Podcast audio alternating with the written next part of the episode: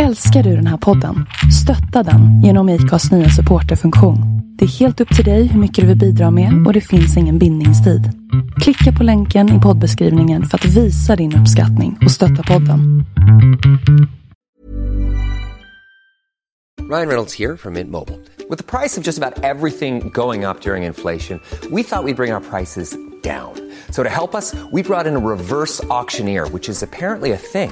Mint Mobile unlimited premium wireless. Ready to get 30, 30, bit to get 30, bit to get 20, 20, 20, bit to get 20, 20, bit to get 15, 15, 15, 15 just 15 bucks a month. So, Give it a try at mintmobile.com slash switch.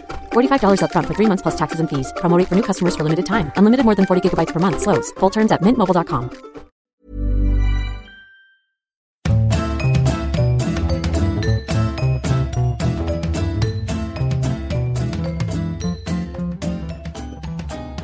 Fjärde gången gilt Sofia. Är det fjärde? Jag har tappat Nej. Och hjälp! Rasar min mikrofon. På mitt lilla stativ som jag byggt upp här med, med böcker. Hej Kattis! Hej Sofia, vi har lite teknikproblem idag. Är det Ja. inte uppkopplingen så är det min dator och så är det din mikrofon som ramlar. Det är inte lätt att spela in podd. Nej det är det faktiskt inte. Vad är du förbannad på? Ah. jag har först. Alltså jag har ju varit arg på så mycket saker som vanligt sista tiden. Ibland är det svårt att ens komma ihåg en specifik sak tycker jag. Eh, som jag är arg på eftersom det kan vara så mycket. Men alltså jag känner att jag är ganska trött på jag är lite, jag är lite förbannad på all förbannad nepotism. Mm, där kan jag hålla med dig. Och nu menar inte jag nödvändigtvis liksom eh, ung släkting utan meriter, får jobb av släkting med kontakter eller makt. Utan jag tänker liksom på all den här det kanske har något bättre ord. Det finns säkert ord som all den här kompisnepotismen. Alla som Klubben har... för inbördes beun- beundran. Ja, Den som vi aldrig får vara med i. Den med. Nej men alltså det är okej, jag beundrar oss ändå. Ja, tack. Ehm, nej men jag tänker på allt det här liksom. Alltså, som arbetsmarknaden till exempel ser ut idag. Nu tänker jag inte bara på liksom oss som jobbar som, som tjänstemän utan överlag att det är ganska svårt att få liksom jobb och det är svårt att få in en fot på ställen där man vill oavsett ifall det är liksom anställningar eller frilans eller vad man nu ägnar sin tid åt. Det är så jävla mycket. Om du kliar min rygg så kliar jag din. Ugh. Och vet, du, det är så här, alltså jag fattar ju, det är väl en härlig sak att göra för sina kompisar. Det tycker väl de allra flesta att man, om jag skulle jobba på ett ställe och du skulle söka ett jobb där så klart att jag skulle bara, ja ah, men jag såg att Sofia har sökt, hon är en hyvens tjej. Eh, men samtidigt, jag vet inte, det är lite dubbelt för jag inser att jag låter sjukt missundsam. och det är okej. Jag- Jag står för att jag är missundsam. Förstår, förstår du, förstår ni vad jag menar? Alltså Ja, låter jag jag bara missundsam eller liksom, men det är såhär, ah nej men, ugh. jag kan inte ens formulera mig, jag är bara irriterad på det, jag blir ännu mer förbannad av att jag inte kan formulera det på ett vettigt sätt så att ni kan också få bli riktigt så härligt förbannade av det. Men ni får föreställa er och bli förbannade för min skull. Ja, men det är väl det här att liksom att man kan komma så himla långt genom att känna rätt människor och alla får Ja. inte ens möjligheten att lära känna rätt människor. Och sen så de som känner rätt människor inser sällan att de känner rätt människor utan de tror liksom bara att vadå? Vadå? Ja. Så här kan väl alla göra? Vadå? Då min härliga, ja, vi.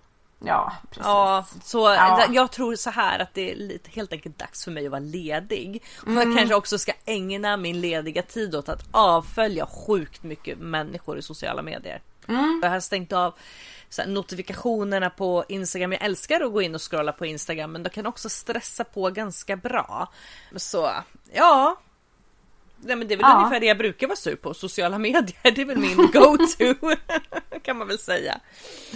Och du då? Ja, eh, jag känner väl också att det är dags för semester för jag blir så arg så fort jag får mejl på jobbet. För att Jaha. min eh, toleransnivå för att människor behöver kontakta mig är väldigt låg just nu. Men, men ja, jag är inte så jättearg över någonting men jag är ganska trött på Almedalen. Det här är liksom värsta veckan på året. Det är så jäkla mycket och Almedalen är ju verkligen en ankdamm. Tyvärr så har jag jättemånga vänner som är där. Så det uppdateras hela tiden. Så jag går inte in så mycket på sociala medier nu. Skulle jag vilja säga. Jag är inne hela tiden och retar mig. Men i den bästa av världar Nej, i den bästa världen Ja. hade jag inte gått in så mycket nu för eh, ja. Det- Men jag har faktiskt tagit ett moget beslut apropå sociala medier och Mhm. avfölja och så. För att jag har insett att jag har lagt ganska mycket tid på att ha folk i flödet som på något sätt stör mig. Oh ja, Det jag med. ja, det är lite här mysigt att gå in och reta sig ibland tycker jag. Tills det Eh. slutar att vara mysigt för till slut så är man ju bara irriterad. Jag känner ju det Precis. att det är liksom vissa människor triggar mig något så Ja. enormt att det inte är värt det. Och sen är det väl kanske inte bara så här liksom att man blir retad. Men jag har haft mycket i, i mina flöden som inte ger mig så mycket. Men det tar ju ändå rätt mycket tid eftersom att jag sitter och sonderar flöden hela tiden istället för att till exempel läsa böcker eller skriva blogginlägg. Så jag har tagit bort ganska mycket. Eh, och eh, även har jag eh, köpt en väckarklocka och då tänker du kanske vad har det med någonting att göra? Men jag kan tala om för dig att det har väldigt mycket med någonting att göra för det gör att jag inte behöver ha min mobil i sovrummet. Mm, Okej, ja, nej min mobil ligger ju visserligen i sovrummet, den ligger på andra sidan i sovrummet så jag kan liksom inte ha den på laddning och surfa på den samtidigt när jag ligger Nej, i men- sängen, vilket är skönt. Och jävligt störigt ibland när man hör att den vibrerar. Man bara vad var det, vad var det, vem vill mig något? Är det någon det som kastade? uppskattning? Be- bekräfta mig, se mig, älska mig. Ja precis. Så var det bara mamma. Du, la inte ens eh, det, det var reklam. Det var ett sent GDPR-mail. Där kan vi också säga när folk i sociala eh, medier tyckte att det var jobbigt med GDPR. Man bara pröva att jobba på en myndighet. Då kan vi snacka jobbigt med GDPR. Alltså precis, ni har bara fått mail om det, men har ni fått gå utbildningar? Nej just det. Har ni fått ta tester om det? Nej det har ni inte. Har ni varit tvungna att skriva de här mejlen? Nej precis. Var det du som var Inte tvungen jag att- heller, men det skulle kunna Skulle vara. kunnat ha varit någon av oss. Precis. The struggle is real. The struggle is real. Hur går det med läsningen då i denna tid? Alltså så... Alltså inte jättebra. Alltså, och det... Eller nej, jag skulle inte säga att det inte går bra, det är bara det att jag inte läser. Men det är inte så att jag sitter, jag har inte ens suttit och längtat efter att läsa och tänkt så, åh nej, jag får inte till det. Utan jag har helt enkelt tyckt att det är himla trevligt att när jag har tid över lyssna på jätte eh, ostig musik som jag kan sjunga med i istället. Och låtsas att jag är popstjärna. Alltså ibland så har man sådana perioder att man måste få så här, sätta i lurarna och så bara, ja, nu är jag popstjärna. Jag har ju gått från, eh, den här har jag tagit upp innan, men att jag från början tänkte mig att jag stod, det var ju efter live i Paris, Guns N' Roses 91, att jag skulle stå på en stor Ja. scen.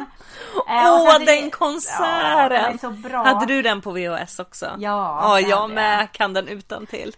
Det jag skulle komma till var att jag frångick de här drömmarna om att stå på en stor scen. Mm. Eh, Till att det- blev lite mer så här intima klubbspelningar. Ja, men jag gillar också intima Ja. klubbspelningar, mina fantasier. Till att det blev då eh, kanske mer lite så här karaokekvällar. Ja, Ja. Alltså- Nu, är, nu är jag nere på nivån att eh, ja men jag kanske mimar med lite tufft när jag kör schyssta moves på dansgolvet.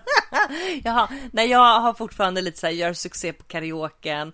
Men också ibland att jag, ibland, alltså ibland, kanske till exempel när jag lyssnar på någon Madonna-sång, tänker jag att jag är med i Allsång på Skansen. Mm, alltså på Skansen. Och för Ja, att jag är det här internetwondret, liksom att jag råkat lägga ut en, en liten bit där jag sjunger och blir upptäckt. Ah. Alltså jag, Kan ändå inte du skaffa den här appen Smule eller vad den heter? Ja, jag har haft den, det gick inte så bra så jag tog bort Nej, den. för den hade jag också. Och jag bara Bed of Roses, jag sjunger den och sen hör man sig själv samtidigt. Och jag bara nej men vänta det måste vara något fel. Så här jävla illa kan det inte låta. Alltså det är något fel på den. Men i alla fall, det gör ju ingenting eftersom jag numera är kunglig. Ja. Fast det är du ju inte för du är ju bara ingift. Alltså, men även Mette-Marit klassas ju som typ kunglig. Vi har ju det här, vi måste ju ändå prata om det här känner jag lite snabbt innan vi går in på böcker. Ja. Vi, vilka vi måste prata om det här. Alltså, jag måste prata. Jag måste prata om det här. Att eh, det var ju någon, någon som har forskat på Gustav Vasas släkt. Eh, och eh, hittat då, ja men det är typ, det är en kvarts miljon personer i Sverige som är släkt med Gustav Vasa. Obviously he was quite a player. Kan man Ja. väl säga. Eh, och så har han skickat ut brev till 24 000 personer av de här där han liksom ber folk att ja, men komplettera med uppgifter som de själva vet om yrken och namn och sådana saker. Så var vi på landet nu i helgen och då har Perre, alltså min mans mamma, har fått det här. brevet. Och där finns liksom i rakt så här nedåtstigande led och längst ner så, så står Per med mig som ingift och så står Eddie och Morris. Men Robin är ju inte med eftersom han, är, han är en oäkting. Um, han har ju en annan biologisk pappa, så han kände sig lite kränkt. Ja, det tror jag. Eh, men, eh, Men det är precis som Mette-Marit för hon hade ju en Ja, son precis. innan också. Ja, alltså jag har alltid tittat lite åt henne som, som inspiration och det här är nog det närmsta jag kommer. Eh, tyvärr så, eh, men även om jag då fick lite hybris av detta så är det ju ingenting jämfört med vad Perry fick. Jag tror att han gick ut och började så här, tälja på en kungakrona. Anyway, så välkomna till en förbannat kunglig podd som jag tänkte att vi ska döpa om det här till nu. Med vänliga hälsningar Kattis Vasa. Ja, Ja. von Fasa. Kattis von, Fa- Kattis von Fasa. Det låter, jag vet inte, nästan som ett punknamn. Anyhoodles, vad har du läst då? Jag har läst äntligen. Vilken tror du? Jag bara äntligen hem, någonting med Martin Timell. Förhoppningsvis precis. inte. Den där buskisboken som han släppte för några år sedan. Martin Timells skämtbok har jag läst. Nej, jag har läst Rich Boy av Caroline Ringskog Ferrada Noli. Just det, den har ju du kämpat på med ett tag. Ja, det har jag gjort. Och sen har jag även läst samma bok som du har. Inuti huvudet är jag kul. Ja, och det är en så bra titel för inuti våra huvuden så är vi också väldigt roliga hela Men tiden. även, även utanför mitt huvud tycker jag att jag är jätterolig. Jag Men- tycker alltid att jag är kul. Jag tycker du är kul Ja. också. Det är Ja, Lisa Bjärbo som har skrivit den. ja. Mm. Den har ju jag som sagt också läst och sen så har jag läst Mitt hjärtas oro av Malou von Sivers. Mm, otippat. Ja, ja, ja, det var otippat. Kan vi börja med den?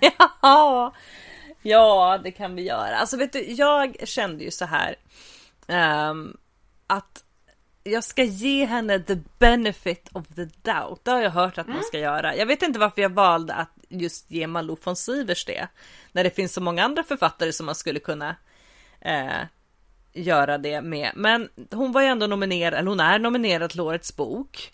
För den här. Jag, så tänkte jag också nämligen att eh, när hon var nominerad och jag bara kul, då får man ställa sig mot sina fördomar lite. Ja. Och sen så hörde jag vad du tyckte om den och då tänkte jag ja, ja, jag kanske inte behöver ställas mot dem egentligen. Nej, alltså grejen är att ett av mina största hinder det är ju att det är hon som har, hon som har skrivit den. Jag är ju inte ett fan. Och när jag googlar, jag har ju varit tvungen att googla den här boken, se vad, se vad liksom andra recensenter tycker om vad litteraturkritiker tycker om den. Och det varierar mycket men nästan alla inleder sina recensioner om den här boken med att säga intervjuproffset. Och redan där känner jag så här, nu har jag förlorat respekten för den här skribenten. Eh, därför att jag tycker att eh, Malou von Sivers kan säkert vara jättebra intervjuer, men väldigt ofta så är hon inte eh, någon som jag tycker är fantastisk på att intervjua folk. Men det har vi Nej. redan pratat om tror jag. Precis. Det är hon som, jag lyssnade på boken, nej jag tror att jag växlade faktiskt mellan att lyssna och läsa. Eh, det är hon som har läst in den. Ja. Eh, vilket jag också då tyckte var lite besvärligt. Men när man speedar upp hastigheten så tänker man inte så mycket på vem det är alla gånger som pratar. Grejen för mig, alltså det här är ju det här är första delen i en trilogi. ja, jag tänkte det också att det, Ja. det ska väl komma fler. Ja, och det här är väl liksom början. Tydligen så hade hon ett sommarprat 2016 där hon liksom pratade om sin uppväxt och hon blev eh, väldigt hennes pappa slog barnen, henne och syskonen väldigt mycket och väldigt brutalt. Och eh, den här boken liksom tar avstamp i att det är någon som sitter vid sin fars dödsbädd och tänker hur har det här kunnat gå i arv i så många generationer liksom. Eh, och sen så dyker man tillbaka till sekelskiftet. ehm, där nu ska vi se, vad tusan heter de ens? Den här, jag kan ju börja med att säga så här, den här boken satte inga rejäla avtryck Nej. hos mig. Eh, men sekelskiftet när Axel och Sara möter varandra. Axel är en gift man, ganska välbärgad.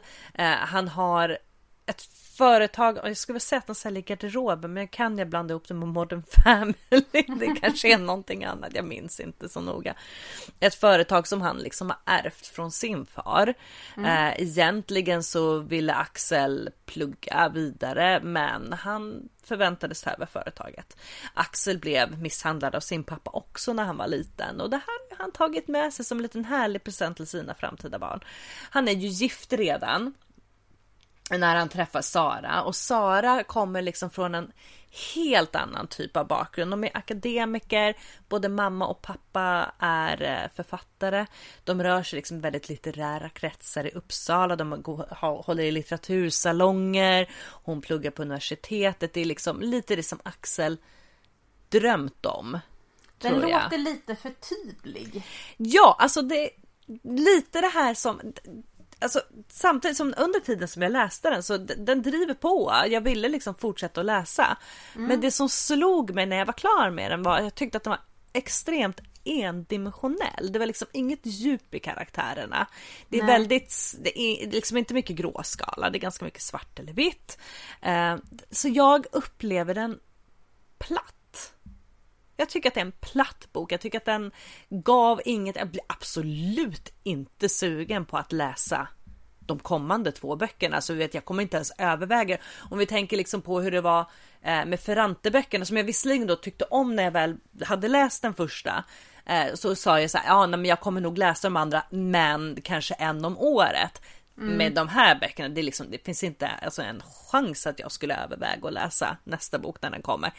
Helt ointresserad av hur det går för den här familjesagan, alltså verkligen. Mm. Eh, tilltalar mig inte överhuvudtaget. Och ändå så fanns det liksom flera bitar här som jag trodde skulle tilltala mig lite. Det det är sekelskifte, det, du har liksom en kvinna som är med som, som lever lite som hon vill. Men nej, alltså det, det liksom jag kände att den var helt och hållet utan djup. Nej, så vet ni, det här tycker jag är en bok man absolut kan skippa. Det finns eh, andra, det var faktiskt någon recensent som skrev att det var som att titta på en menlös svartvit film. Och jag håller med, alltså den var Eh, jag tror att hon överlag inte fått jättedåliga recensioner för den här utan folk har varit ganska positiva vilket jag blev väldigt förvånad över för det är lite som att man säger ah, nej men att Malou von Sivers har blivit någon lite sån nationalklinod som man inte får dissa men alltså jag, jag tycker inte att den är bra. Jag tycker inte det. Nej. Det här tycker jag inte är värd att vara nominerad till årets bok med tanke på hur många bra böcker faktiskt som har getts ut senaste ja. året. Nej, jag tycker nej, tyvärr. Jag, jag, nej. nej, nej, nej. Katti säger nej. Katti säger nej. Uh, ja, det var skönt. Jag gillar att säga nej ibland. Mm. Fia säger ja. Jaha, vad säger du ja till då? Till Witchboy. Ja. Den var faktiskt jävligt bra. Eh, det tog ju tid för mig att läsa den. Det var av ganska många olika anledningar. Dels så var eh, ja, att sätta sig ner och läsa en bok har man inte alltid tid till. Nej, många saker som ska spela in där för att det ska funka. Ja, och det här är en bok som är, även om jag har tyckt att den har varit väldigt bra, mm. så har jag inte det, Alltså jag fastnar i, har fastnat i den bitvis. Ja. Men, men bitvis så har det liksom inte känts så intressant att plocka upp den. Men framför allt som har gjort att jag inte har kunnat läsa så mycket i den är för att den bitvis är så jävla mörk. Mm. Och otroligt jobbig att läsa. Så särskilt eh, mittendelen eh, tyckte jag var riktigt tung. Det är en bok, eh, nu beskrivs den som att den handlar om två kvinnoliv men egentligen handlar den faktiskt om tre kvinnoliv. För att det börjar med att det utspelar sig på 40-50-talet med Gully. Mm. Som då, eh, vars man dör. De bor på vad är det, Östermalm eller Lidingö är det väl de bor rikt och har, gott, har det gott ställt och så. Och han dör. Eh, och han har liksom varit ljuset i familjen. Han har varit så fantastiskt och gullig utvecklas till en helt annan person av att hennes av att hon förlorar sin make och mm. farn till barna. Eh, Gully får en dotter som heter Marianne. Del två handlar om Marianne på 60-70-talet. Mm. Den här delen tyckte jag var jobbigast att läsa. Jag fick så här, eh, jag har läst den här som e-bok så jag har liksom fått här, hoppa över vissa meningar. Så här, bläddra snabbt och bara det var ett kapitel som jag faktiskt eh, nästan inte läste i alls för att den, den var för jobbig. Men ja, Marianne blir ihop med Kai som är någon slags vänsterprofil snubbe och visar sig ganska snart inte vara så himla sch- schysst. Han vill absolut ha ett öppet förhållande. Och Åh, liksom Kai. Då, oj, oj, oj, ja. det, han, han behandlar inte Marianne så himla bra. Och Marianne är ju ganska, alltså jag uppskattar med den här boken att den inte tar upp några starka kvinnor utan alla tre kvinnor som den behandlar är ju ganska svaga. Och det, det är rätt skönt att läsa om det för att jag är fan trött på att kvinnor Liksom, om det, ska alltid vara en självständig kvinna liksom, som slår sig fram på sin egen väg. Och det kan jag uppskatta absolut. Men det är ganska skönt att läsa om de här asjobbiga kvinnorna också. Så man bara, man blir, ah, jag blir så jävla frustrerad. Och bara, men Kaj är dum i huvudet. Skit i honom. Men de, eh, de drabbas av en tragedi och Marianne blir väldigt deprimerad. Sista delen handlar om Annika som är Mariannes dotter. Och hur eh, Annika växer upp. Eller ja, när Annika är ung, ung vuxen kvinna på 2000-talet. Och jättemycket i Annikas liv känner jag igen från min egen uppväxt. Inte nödvändigtvis från mig själv. Men Annika är ihop med, med Johan. eh, Och eh, de träffas i, på skrivarlinje i Skåne. Hur många känner jag inte som har gått på skrivarlinje i Skåne och som är så här härligt frigjorda eh, författare och det har väl inte gått lika bra för Johan som det har gått för Annika att skriva. Så att hon, ja, hon, hon kallar sig för frilansare men hon försörjer sig ju inte riktigt. Och Johan som aldrig blev någon författare han jobbar som lärare och för, försörjer familjen. Och han kommer ju från bra mycket bättre förhållanden för Annikas uppväxt med Marianne som mamma har ju satt sina spår. Så mycket i boken handlar ju liksom om det här psykiska ohälsan som liksom går i arv på något sätt. Eller liksom den här tunga bördan som kvinnorna i boken bär med sig. Eh, Och även Annika blir jag så otroligt jävla frustrerad på. Jag är så arg på henne ibland när jag läser så att jag vill liksom bara slänga plattan i väggen. Men på ett bra sätt. Inte så här att man liksom blir arg för att författaren har tagit ett dåligt grepp om en karaktär. Utan hon har ju verkligen skrivit otroligt bra om de här skitjobbiga kvinnorna. Men också så jäkla skönt att kvinnor kan få vara jobbiga och inte alls starka och veliga och vad fan det kan man väl själv vara. Ja, så det, ja, för det är ju liksom så livet ser ut. Alla är... Man, överlag så är ju inte folk, alltså det blir så, det är precis som i Malou von Sivers boken för tvärtom. Där är det svart eller vitt. Här blir det mer nyanserat. Precis. Sen kan jag väl tycka att det kanske dras, dras lite till sin spets ibland. För särskilt eh, delen om Marianne. Det finns ju liksom, den är, det är bara mörker och elände. Man bara, men herregud kan jag få läsa någonting som gör mig lite glad. Ehm, Väldigt oförlåtande låter Ja, det som. Ja. verkligen. Men bara, men herregud. Ge Marianne en cut her som slack. Ge henne en jävla kattunge för helvete. Ja, men samtidigt så är den också jävligt roligt skriven. Alltså jag sitter och har suttit och skrockat emellanåt när jag läst den och särskilt delarna om Annika som är väldigt träffande. Alltså den, är- den är så himla hon har skrivit så himla bra om de här tidsepokerna. Nu har inte jag jättebra koll på 60 70-talet utifrån, jag har ju mest läst om det såklart eftersom att jag föddes 1978 så upplevde jag inte så mycket av 70-talet. Eh, Men Caroline är ju född 80 Ja. och hon har ändå, tycker jag, fångat 60 70-talet. Det, det liksom doftar av de årtiondena när man läser den. Fan alltså jag måste ju läsa. Jag började läsa, Mm. jag tror att vi började läsa samtidigt men sen så har jag som sagt ägnat mig åt mina karaoke-fantasier. Jag har inte kommit så långt i så många böcker. Men jag kanske måste läsa den ändå. Jag kanske Ja, kan hoppa alltså över jag- mittendelen. Ja, bara över mittendelen. Jag tyckte den var skitbra. Och även fasen, alltså jag drogs tillbaka till när jag själv var så här 20-25. Och också för det är mycket som, det utspelar sig både i, eh, i Malmö och Stockholm. Ah, Så för mig blir det väldigt nära eftersom att jag har eh, befunnit mig på båda platser. Jag fattade ju under lång tid inte varför den hette Rich Boy.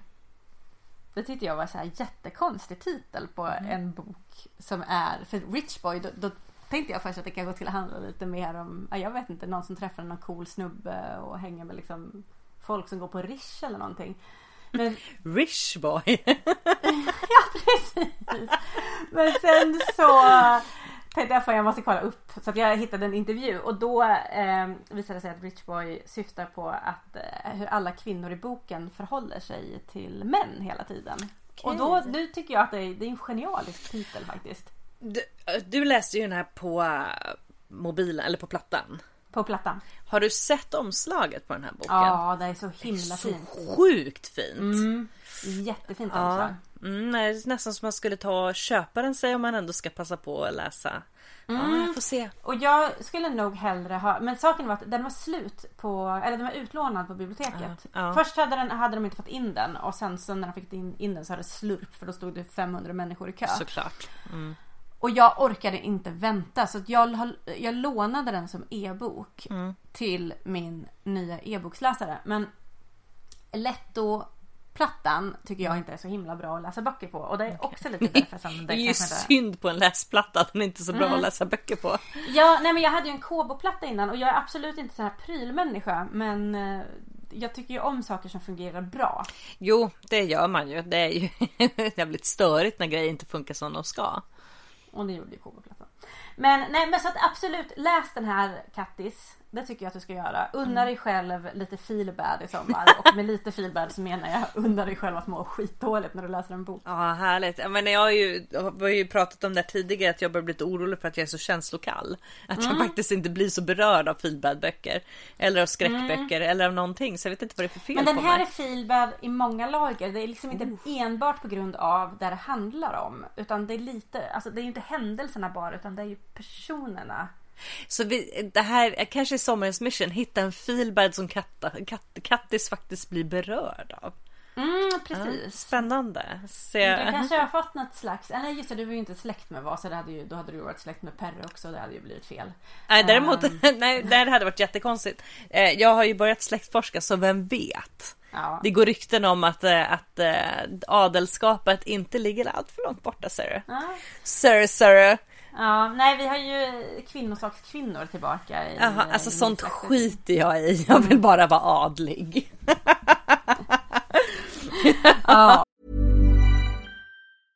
How would you like to look five years younger? In a clinical study, people that had volume added with Juvederm Voluma XC in the cheeks perceived themselves as looking five years younger at six months after treatment. Look younger, feel like you. Add volume for lift and contour in the cheeks with Juvederm Voluma XC. Reverse signs of aging by adding volume to smooth laugh lines with Juvederm Volure XC. For important safety information and to find a licensed specialist, visit juvederm.com. That's J U V E D E R M.com. Not for people with severe allergic reactions, allergies to lidocaine, or the proteins used in Juvederm. Common side effects include injection site redness, swelling, pain, tenderness, firmness, lumps, bumps, bruising, discoloration, or itching. There's a risk of unintentional injection into a blood vessel, which can cause vision abnormalities, blindness, stroke, temporary scabs, or scarring. Talk to a licensed specialist to find out if it's right for you. Hey, I'm Ryan Reynolds. At Mint Mobile, we like to do the opposite of what Big Wireless does. They charge you a lot, we charge you a little. So naturally, when they announced they'd be raising their prices due to inflation, we decided to deflate our prices due to not hating you.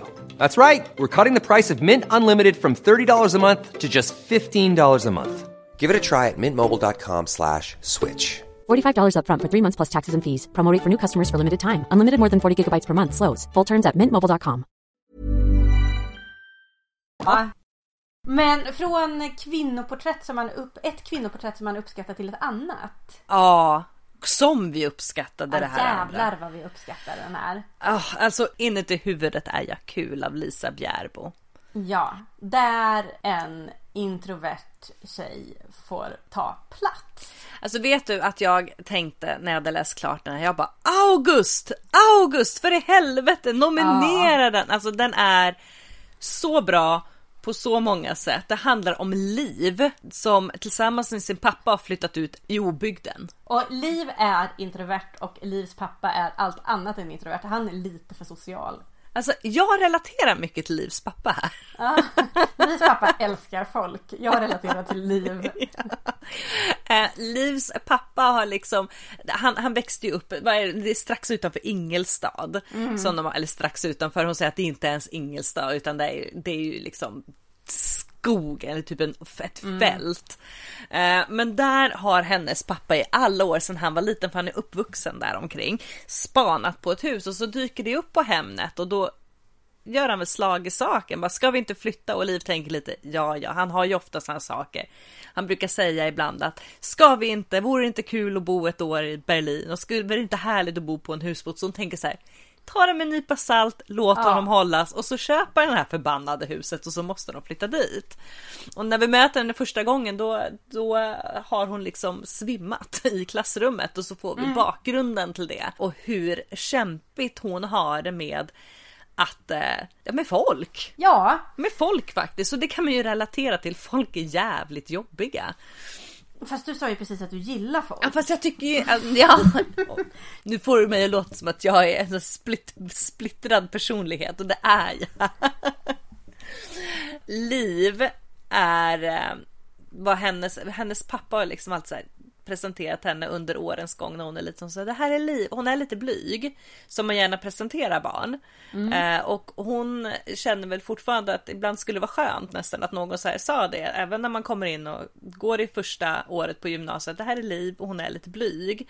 Eh, istället så blir hon placerad bredvid en tjej som försöker liksom lirka ur information om henne och Liv liksom, hon går ju bara i baklås. Det funkar inte. Ja, och det här är ju också väldigt bra beskrivet i boken. Ja. Så man kan inte ens bli frustrerad på Liv över att hon inte pratar Nej. för att man förstår hennes Alltså man, man är så medveten om processen i hennes huvud när hon ställs inför en fråga som hon inte riktigt vågar svara på. Eller liksom hon klar, vågar, hon klarar det kommer liksom inte ut. inte. Nej. Det alltså, går inte. Jag känner omedelbart från liksom första början så känner jag så himla mycket för liv. Den är också, alltså hela boken är ju väldigt rolig. Det här tycker jag är Lisa Bjärbo i sitt esse. Ja. Ehm, hon har ju en fantastisk sätt att skriva in humor. Tycker Mm. jag. Det här har ju hon lagt upp på Instagram och sånt. Det är ett klipp, det är väl precis i början av boken.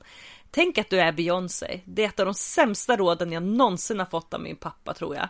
När han sa det för en kvart sedan i hallen så trodde jag att han hade fått en liten, liten hjärnblödning. Jag fattade inte hur han ens kom på tanken. Har han träffat mig någon gång? Alltså det, det här boken, får, alltså jag skrattar ju högt under tiden som jag läser den. Samtidigt som den faktiskt får mig att böla. Jag stod och fulbölade lite på busshållplatsen. Så jag har lite känslor, känslor har jag. Och jag har Ja. känslor för liv. Men också att det är en fantastiskt fint skildrad relation mellan Ah. Liv och hennes pappa. Och man Mm. blir, jag blir lite frustrerad på pappan faktiskt. Man bara fan, särskilt liksom, ju längre in i boken man kommer så tänker man för helvete. Kom igen! Lär känna Liv som jag gör. Jag känner Liv. Hon är Lyssna fantastisk, kom igen nu Eh, pappa. Men man förstår ju också att han vet väldigt mycket mer än, än alltså me- mellan raderna kan man få ju, man ju fram att han känner ju sin dotter väldigt väl. Ja. Men det är inte så himla lätt att vara pappa. Men, och det tycker jag också är eh, hur mamman är ju med mycket i boken även Ja. fast Fast hon, hon inte är med. är- Hon, hon är inte inte är där där. fysiskt. Nej. Och det tycker jag också är jättefint skrivet. Sen gillar jag att de flyttar till den här hålan och Liv tycker inte om det alls. Lisa Bjärbo lyckas ändå beskriva stället som det, det blir liksom inte någon sån här nedvärderande mot, mot små hålor utan Nej, jag det verkar vara ett ganska mysigt samhälle. Ja, jag blir lite sugen på att flytta dit själv faktiskt. Det är, Ja. ja. Ja, nej, så man förstår ju varför Liv inte vill bo där. Ja, Såklart, gör därför att hon vill väl egentligen inte bo någonstans där det bara är massor av människor som hon inte känner. Nej. Hon tyckte att det var jobbigt nog att bo i Stockholm där hon ändå kände folk. Ja. Eh, så var ju inte det heller, det var ju inte smooth sailing för henne i Stockholm. Och att då komma som ny när man har, har det så jobbigt eh, med sociala kontakter som Liv Ja. har. Så ja, nej men alltså den här boken, jag kan liksom inte nog rekommendera den. Det var någon som på Instagram som jag inte ens känner som frågade efter vad, vad ska jag, jag tänkte börja läsa igen, vad ska jag läsa? Bara läs den här. Ja, För guds skull bara läs den. Jag har tipsat om den här boken också för att jag tycker att det är så himla viktigt att de introverta, alltså det är fan mig dags att de får ta plats nu. Mm. Det är så mycket som handlar om, jag har precis skrivit om det här i min blogg också så nu kanske folk som läser det här tycker att jag upprepar mig men må så vara. Eh, Det är så mycket som handlar om att eh, tjejer ska vara tuffa och de ska ta plats och jag förstår varifrån det kommer.